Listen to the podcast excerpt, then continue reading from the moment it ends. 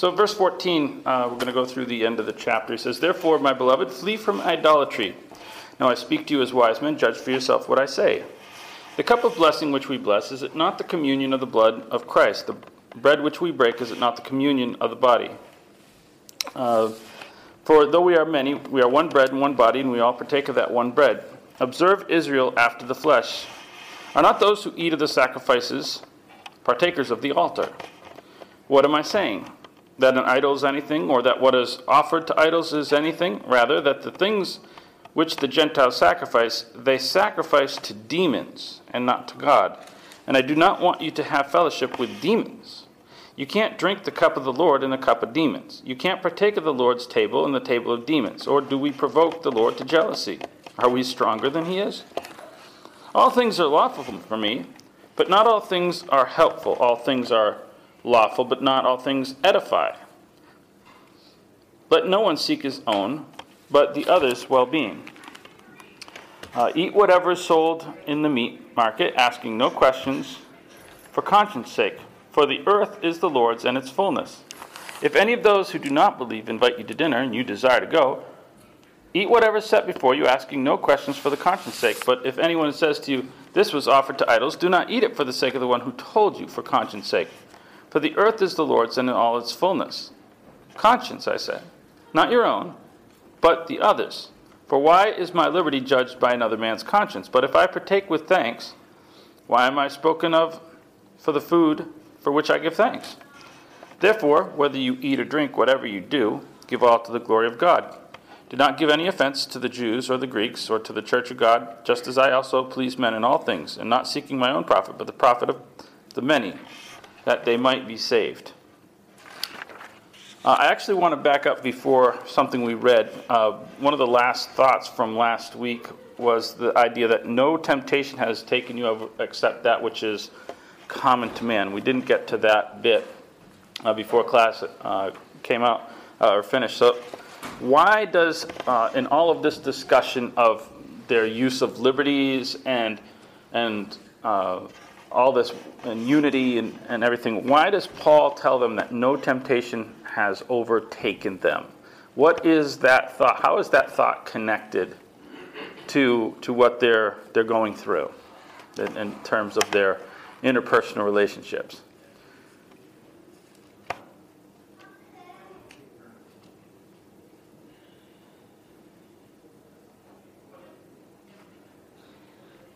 You have this, you have this conflict between people, right? and uh, and and in this particular topic is we're we're, in, we're into idolatry, right? So why tell them, hey, really you you're not don't have anything different going on than anybody else. It kind of reminds me of what Solomon says in Ecclesiastes. Mm-hmm. Nothing new is under there's, the. There's nothing new It just goes around and around and Yeah. hits different, you know, generations. Yep, and, and it looks different, right? We, we think, oh, no, no one's ever had this happen. Yes, they have, it just looks different, right? Uh, idolatry just looks different. That's what we were talking about last week, is, is how it applies to any generation. The, the things that they were doing are no different. And one of the things that happens is that, we use this as an excuse.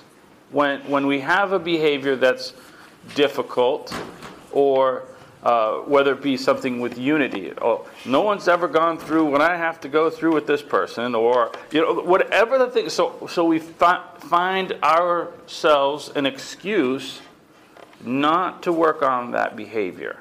Like, listen, you're not really that different from anybody else. Your idolatry looks similar. They might say, well, that, the stuff that went on back in Moses' day, that's completely different. I mean, we're not bringing a golden calf into our church building. We wouldn't do that. You know, they, they see a big difference where we would go, you're just going up the street. Well, that to them was worlds different.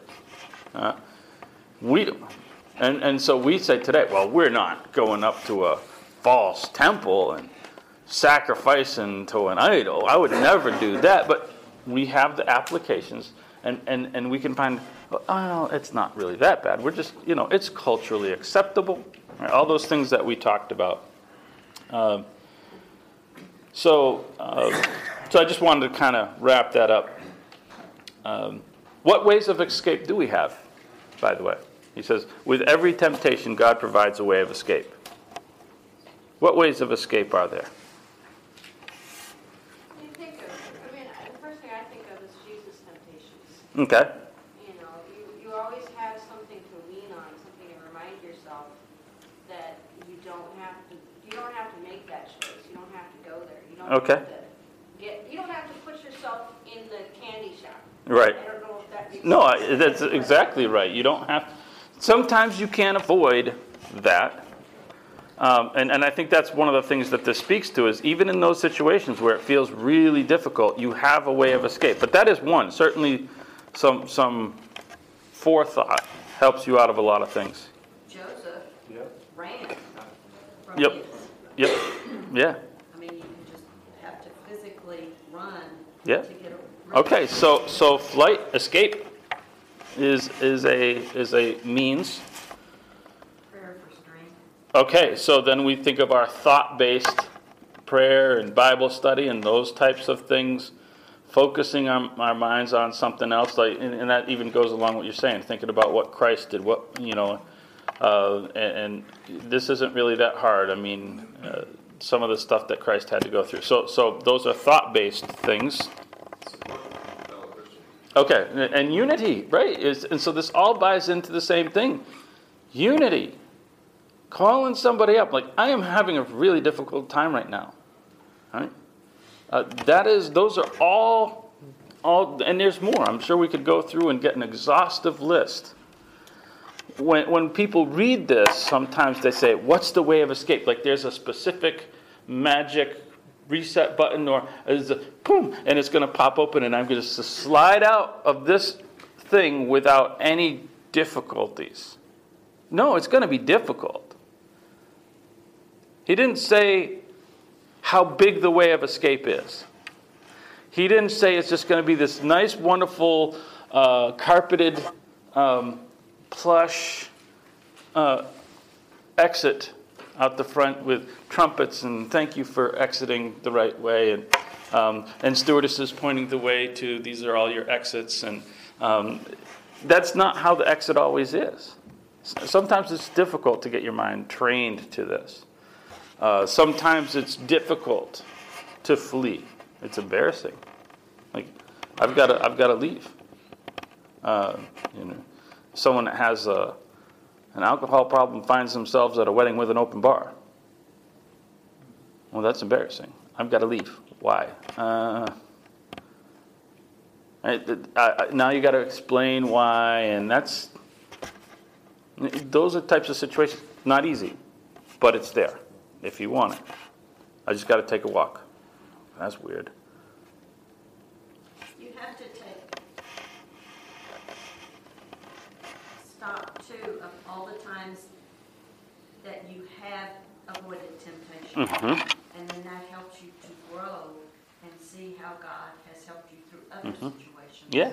Knowing you can do it. There is really a lot of ways of escape. Uh, but sometimes we- we're looking for that unique one to this situation when really they're just common things. Just as no temptation is common, uh, is, is unique to you, that they're all common. The ways of escape are fairly common too, um, you'll find. So, um, so now I want to get uh, into the uh, into the wrap up of idolatry, and he begins by talking about communion. Um, and remember that that the overall topic is unity, and, and we're talking about idolatry and the weaker brother, and he's wrapping this whole section up, and he does so with a uh, with an, uh, in a metaphor using or adapting communion to this topic. So uh, let, us start. What are the two elements of communion and what do they represent? Okay, so, so the, the, the body and the blood. But let's take that a step further now. What does the body, in, in, in the discussion, what does the body represent? Okay. acceptance of God's will, like his, his What does Christ's body represent? Oh, that's a good one. Yes, that's very good. So Christ's body is the symbol of unity. Right? We are Christ's body. It represents his life, right? What does his what what is his what's important about Christ's life?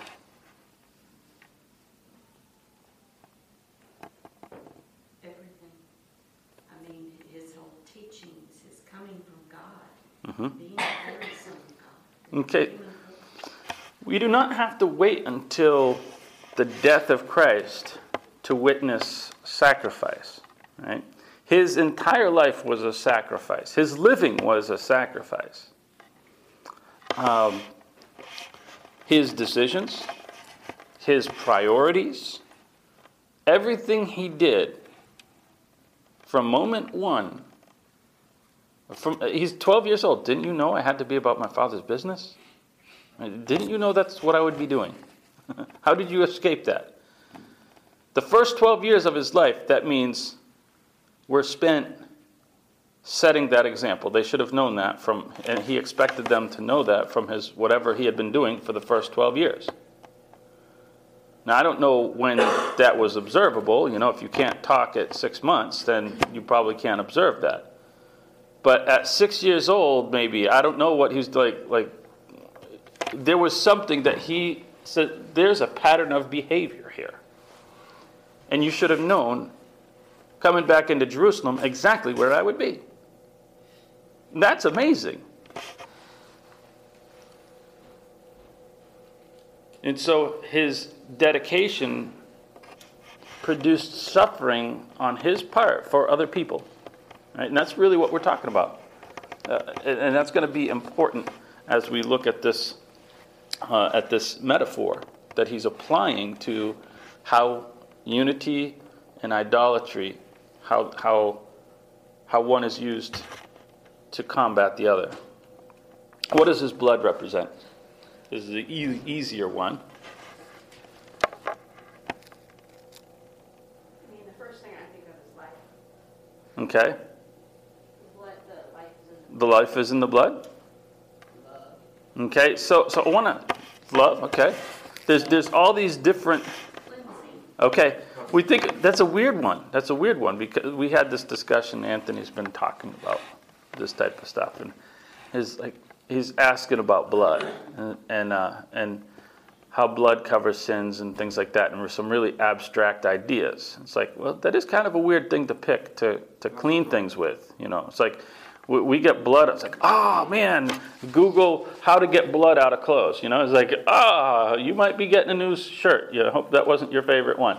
Because blood stains. It's not something you use as a cleaning agent. Let's put it that way. so it's like, and God says, here, I'm going to take this and I'm going to use it to clean with. And, um, and, and that's kind of, it's an abstract concept. It's really hard. And I'm like, he's, he's looking at me for an explanation. I'm like, I'm not really sure I, I have the good explanation for you. Some of these things we take on faith and figure out how God um, does that. But uh, blood being in the life is an extension of his sacrifice because it's shed for sins. He gave up what he needed to live. Right? That's um, the ultimate. It's atonement. It's what purifies us. And so, so we take those elements, which he's referring to, because he's the communion which we uh, which we break, that, that communion which we share. It's a it's a sharing in the body of Christ. So let's talk about that, the participation with Christ.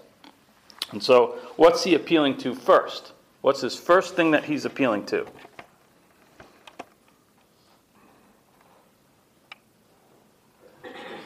Participation with Christ. What does that appeal to? They do it together? Okay, that's going to be the second thing. The first thing he's focusing on is my relationship with Christ, my communion with Christ, apart from all other things. he's going to use he's going to use the, the, the center point of that is the fact that I have a relationship with Christ through communion. The first thing I participate is his death and resurrection, his sacrifice. That's the first thing that should affect me. Right? Christ has sacrificed himself. So if I'm going to be connected with Christ, I should be participating with those priorities and those things that made Christ do those things that he did. I should be accepting those same things. Okay? That's the first thing. Then we come to the second part, which is what? Together. It's together. We're, we're sharing with each other. Um, so he says you can't eat from the table of Christ and demons. And when you get down to it, an idol is nothing. That, that, that's just an object. What's underneath that is that demons, which are Christ and Paul, they, they treat these as real things. They're not fake imaginary fairy tales. They are underneath anything that draws you away from God. That's what God hates about it. God doesn't care about a, a statue of gold. That really doesn't it doesn't rise to the level of drawing his attention. Demons rise to his attention. So he says, you participate with Christ, and then you have this unity aspect of this. If everyone here is participating with Christ, what are we doing? Participating with each other. We're participating with each other. Think of it like a club. All right? You go to a club. I don't know. What clubs are, are you a part of? Anybody a part of a club? Book club. Huh? Book club. Okay. Anybody else? Harley club? Anybody in a Harley club? No? Never been in one? Ever been in one? No? What, what I didn't I heard someone. What? They said we don't get out much. No? Yeah. Yeah, maybe we have to go past tense. Back home, uh, my company was a member of the Walden Club, and it was the highest location in Chattanooga, and it was a, you know, a dining place that Okay. you had to be a member of to get in there. Okay. Any traditions associated with your uh, with your clubs? Like anything you do when you get together? Secret handshakes. Yeah, I mean that would be like. Well, there, there are there. I mean, there are clubs that do stuff like that. I mean, if you if you go to uh, if you go to a yeah Shriners or stuff like that, yeah. But I mean, there, there's there's all sorts of things that you you do like. Um, so think. Let's take that example.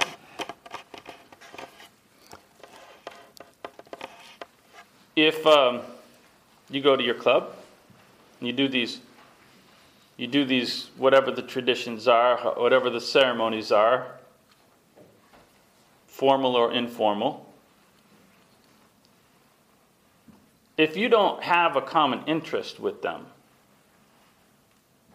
why would you be a part of that club, right? I wouldn't be a part of that club. And I certainly would, like, oh, they do that stupid thing. I was in sales for all of two days. That's my sales career.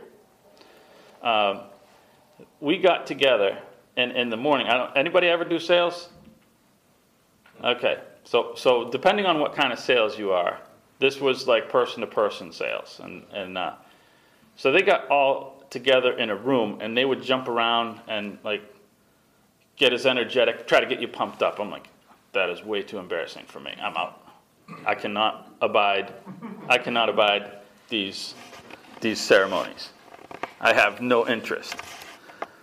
Uh, so, why would I get together with, with, with people and do the ceremonies that I have no common interest in these things? We, we get together and we have a common interest and we do a ceremony marking our common interest. And, and so it's implied that this is a together thing. But guy, guy talked uh, the other last week or the week before about going off into the woods to commune. That's wonderful. You can do that. You can commune with Christ in the woods. But you can't commune together in the woods. And this is a together one. Because Paul uses it as the foundation. Paul uses as his, he's going to wrap up his discussion on unity or on unity with idolatry. He's, and his premier example is communion. That's his, that's what he's really building up to. He's like, I've really got a great argument. Well, well if, if communion can be done separately, then it blows his argument out of the water. It's a together thing. This one is a together one.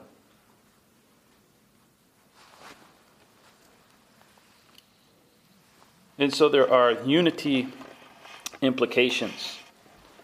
We participate collectively, and and uh,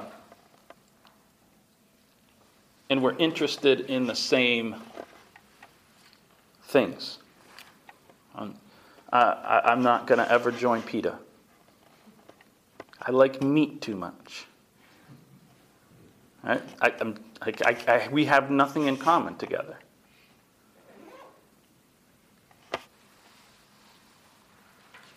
And so those things together spiritually exclude idolatry. I, I can't be here doing this and out there doing something that's opposite. If, I, if I'm communing together, I am making a public statement that I am into the things that we're into together. This is unity, but unity is also there for the keeping us purified. It's that window of escape. Right? So, um, so then he's going to wrap up. He says, Are all things lawful? Or all things are lawful, rather. Are, so we ask the question, Are all things lawful? Because he makes it like a statement. He says it twice. All things are lawful, but, so are all things lawful? No, you can't murder someone. Okay. all right. It says permissible. Okay. That's a little bit different than lawful. Yeah, so, so the word is lawful. So we have to figure out what things he's referring to. And I, I think the idea that I've heard well, anybody have an explanation before I give mine? Or my think so's? Well, it's like, once you're an, an adult, Uh-huh. you can eat ice cream Yeah. all day long. Yes. Every meal if you wanted to. But it's not beneficial Right, to your body. correct. It's a good, it's a good illustration.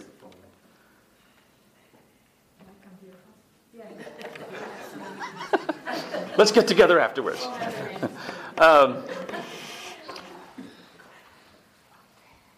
I don't think he's saying you can do whatever you want. That would not make sense. Because then there's really no point for the Bible.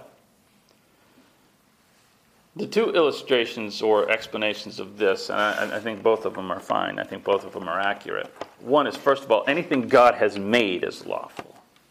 There are adaptations of that that we use um, that, that are not lawful. But, but he's speaking within the confines of what God has made. And, and the behaviors that, because the, remember, this is concluding liberties. And the way all was used, this is kind of another explanation I've heard, and probably both of them together, that all was used like many. Um, not all sin relates to money, right? The uh, love of money is the root of all evil. And no, it's not. It's so some put in there all kinds of, even though that's not really what it says.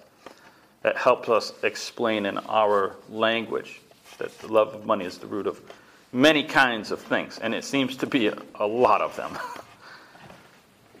but I can get revenge on somebody, and it has nothing to do with money. So um, I think that's maybe the concept here is all kinds of things are lawful, that we would come under this umbrella of liberties and, and rights and that we've talked about for two chapters. But looking at that group, that really large group of things that we enjoy and participate, really the majority of things that we do in life are fine with God or have a fine application. But they're not all useful, not just to my own health, but to the health of other people, the spiritual health of other people. They don't necessarily benefit. Now, they might not even hurt somebody, but, but uh, so we, we kind of gauge is this something that hinders somebody, neutral, or is beneficial? Right? And, and so, so there's these different categories. Any of those other two are fine. When it comes to the point of not directly hindering somebody, is that, okay, that's not necessary and it's not building up, it's not doing something. So um, I think that's, that's the explanation there. Uh, you might have a better one. If you do, please share it.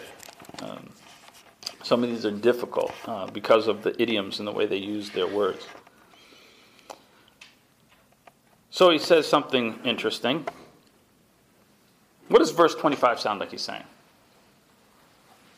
Chapter 10, verse 25.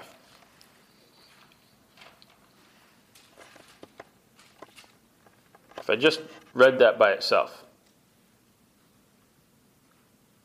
Everything that you can buy is okay. And so it says, ask no questions for the conscience sake. Now, if I don't have any more context other than that, what does it sound like he's saying? If you know where it came from, then it becomes a problem. Okay, it sounds like he's talking about my conscience.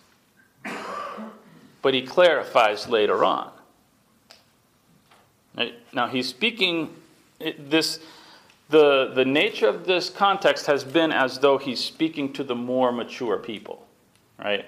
Even though it's good for all people to get this, even the less mature.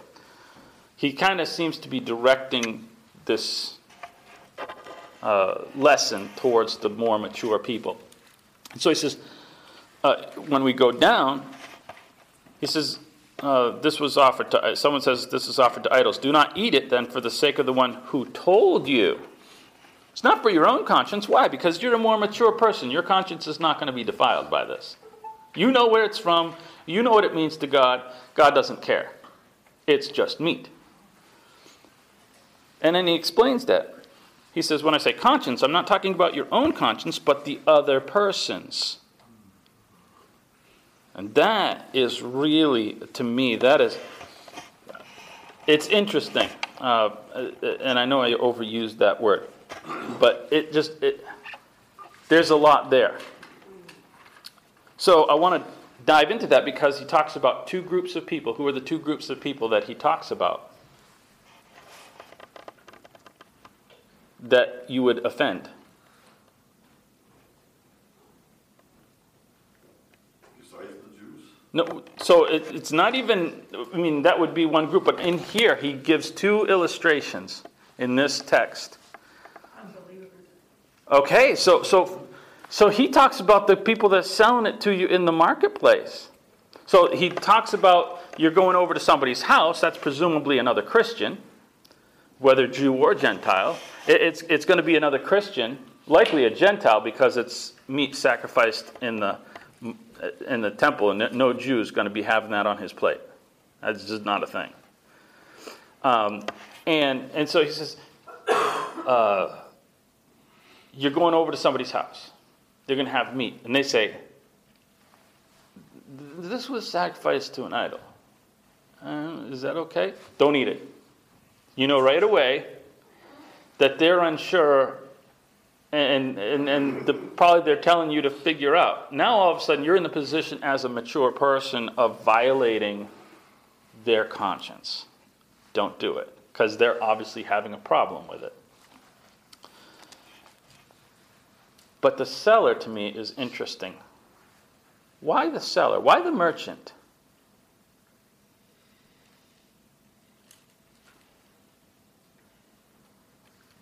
You can have an effect on them from a Christian standpoint by refusing. Okay, how? You're correct. Because you're showing them that it's not. What's assumed here? What is assumed here that's taking place that's not spoken of directly? That then you're sharing in that idleness. Oh, okay. You- You're, you're so close. There's something happening that Paul assumes is happening in the marketplace. Are people asking if it's sacrificed to idols before they buy it? Oh, okay. There's a sharing of faith. There's a sharing of faith. That's being assumed here. You're talking about your faith with people because a merchant isn't going to care one way or the other. They're selling the stuff. They don't care about getting it. They know where they get it. They get it from the temple. So they're involved. So they're not going to be offended by it. They participate in it all day long. But now I'm going to go to them and talk about it. Oh, so there's an assumption that when you go to the market, this is an opportunity. The public places you go are an opportunity for you to share your faith. Now comes the question of here's these behaviors that they're engaged of or with all day long, the table of demons. Just stay away from it because you're going to confuse them. They're not going to get the difference. This is, I'll give you an example. We went over to uh, Ukraine, and, and so we are trying to teach them about the worship of icons because the Orthodox Church is it's, it's kind of similar to the, the Catholic Church, only with a lot of golden pictures. And I mean, that's what their church building is. They don't even have chairs or pews in it. You go in, and it's like a museum where you look at pictures on a wall. Burn some candles, listen to a choir sing a song, and do the thing, and you go. And, and that's church. They don't have a sermon, they don't have anything. It's stare at pictures of, of this saint, and you're blessed. So now you're teaching them that this is really not what God had in, in mind. And you, you go through a lot of lessons because this is a deeply held for generations and centuries religion. So in our church, we're not going to put a cross on the wall. I don't think there's anything wrong with a cross on the wall. It's just going to confuse them. You're going to get them out of one thing, and they're like, You told us we can't go and have stuff on the wall, and you come here and you got stuff on the wall. I don't see the difference. Just don't do it. They felt, they, they held Right. that thing had special powers and that you go Right. and pray to that item. They don't get the difference. So until they get the difference, just don't do it. So, so you're talking to a merchant, and the merchant's like selling stuff, and you're like, I can eat it, but you can't. Right? Or, or, you know, like they have no idea. Well, it's connected, but it's not. Remember that these people have no background. They don't even know who Christ is. You've got to teach it from the ground up.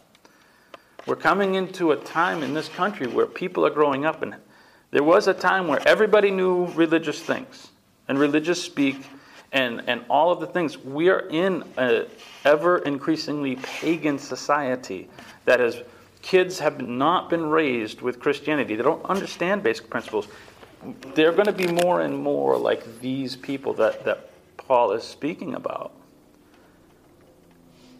the idolatry is getting greater in our country. It's different. It's worshiping celebrities and it's worshiping this and it's worshiping that. Looks different, but it's still pagan. We kind of have to be sensitive to uh, to how that's increasing and, and, and remember it. And he's giving these principles that just they're timeless principles.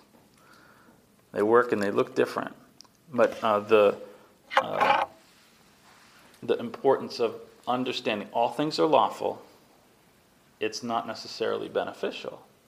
So he's going to conclude Oh, let's see. Before we do that, I want to ask about verse 29 and 30. Are these contradictions? He says, Now, when I say conscience, it's not for your own, but that of the other. Why is my liberty judged by another man's conscience or limited? We just went through three chapters of him saying, Because of other people's conscience, you can't do this. And now he says, why should you be limited in what you're doing by another man's conscience? Does that sound like a contradiction to you? Okay. It's not, so we got to figure it out. And I've wrestled with this one. I've read 8 billion uh, commentaries, and none of them agreed on this because it's a hard one. And I'm not sure I have the right one. Uh, we're going to. Does, that, does anybody have an idea? Yeah. Well, you're condoning it, you know it, and you partake. Okay, so so I so in something that is uh, seeming to be wrong, they, they could possibly look at you as being wrong, and that that's what he's saying to avoid because it's not a requirement. But he says why? But he says why should I be limited? I don't need to be limited by somebody else's conscience. even if I know I'm not wrong, I could cause that person's path of salvation to stumble and Okay. interfere with that path. So that would be a, in, that would be where a situation where I would be limited. I would allow myself to be limited by another man's conscience, and that's what he's set up this whole previous chapters. But now he's saying the opposite. Now he's saying I should not let myself be limited in partaking what God has allowed me to partake of because of another man's conscience. And that's opposite of everything he said. And I think there's only one explanation. And, and I think we've covered it before. And it has to do with the overgeneralizing of what we've uh, looked at, those principles where people kind of get this idea that you have to give up. If you have a weaker brother, you have to give it up in total, completely, for the rest of your life.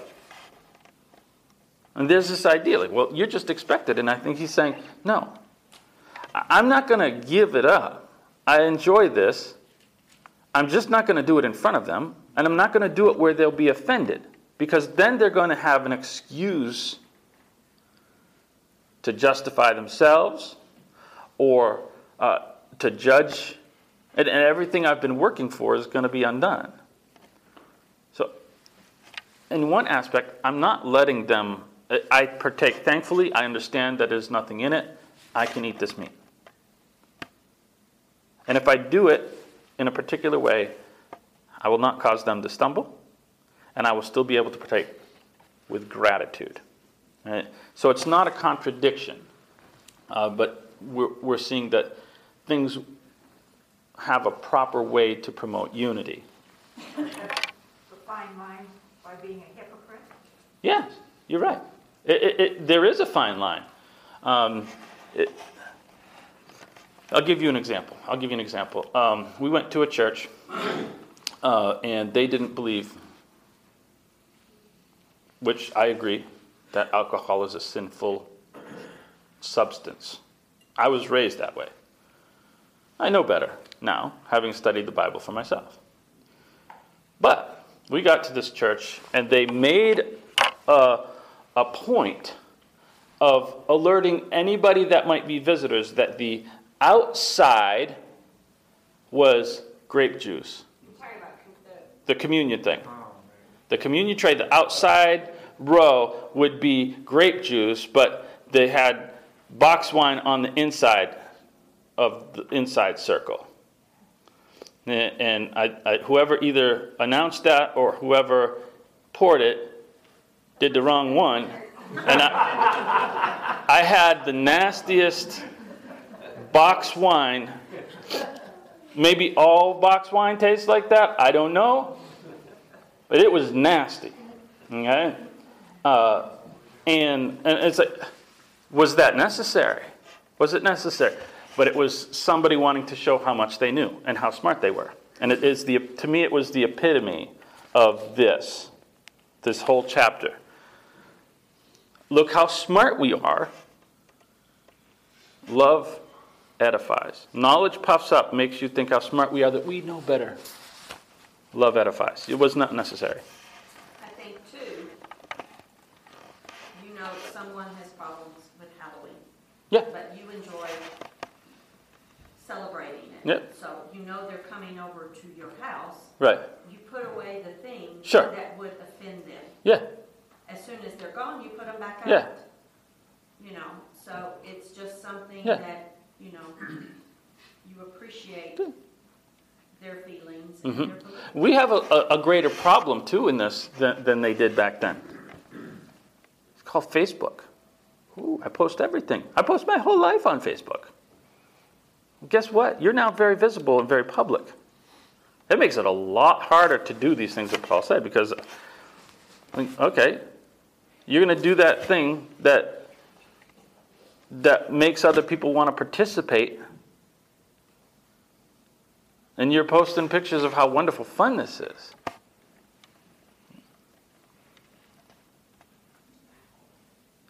You're posting pictures of all the great restaurant we had to and had all this wonderful wine, and there's alcoholic people watching what you're doing. Don't post it. They don't need to see the Chardonnay that you're drinking. Enjoy it in your own home. It ain't something that you just post, it's even if you comment or share. Yes. Something. Our lives are so public, and we've said, see everything. It looks different, but it's the same. It looks different. So, uh, just to wrap up, because in verse 31 through 33, he concludes, and he says basically the same three things. Don't give a legitimate offense, all right? Remember what offense is. It has nothing to do with people's emotional response. Well, they're doing that. Hmm. That's not offense. Offense is when I don't want to do something because I feel it's wrong, but everybody else is doing it, and I feel like I'm awkward or whatever, and so I need to go along with it, and I need to be involved in it, but I'm I really feel that this is a sinful thing because of the way I was raised, because of whatever. Don't give legitimate offense. Um, Don't fall under peer pressure. yeah. So, well, don't prom- don't don't be the peer pressure. People go along with peer pressure because that's what they do because they're weaker. Don't be the peer pressure unless it's for a good thing. Um, he talks about his purpose in doing this. What's his ultimate purpose?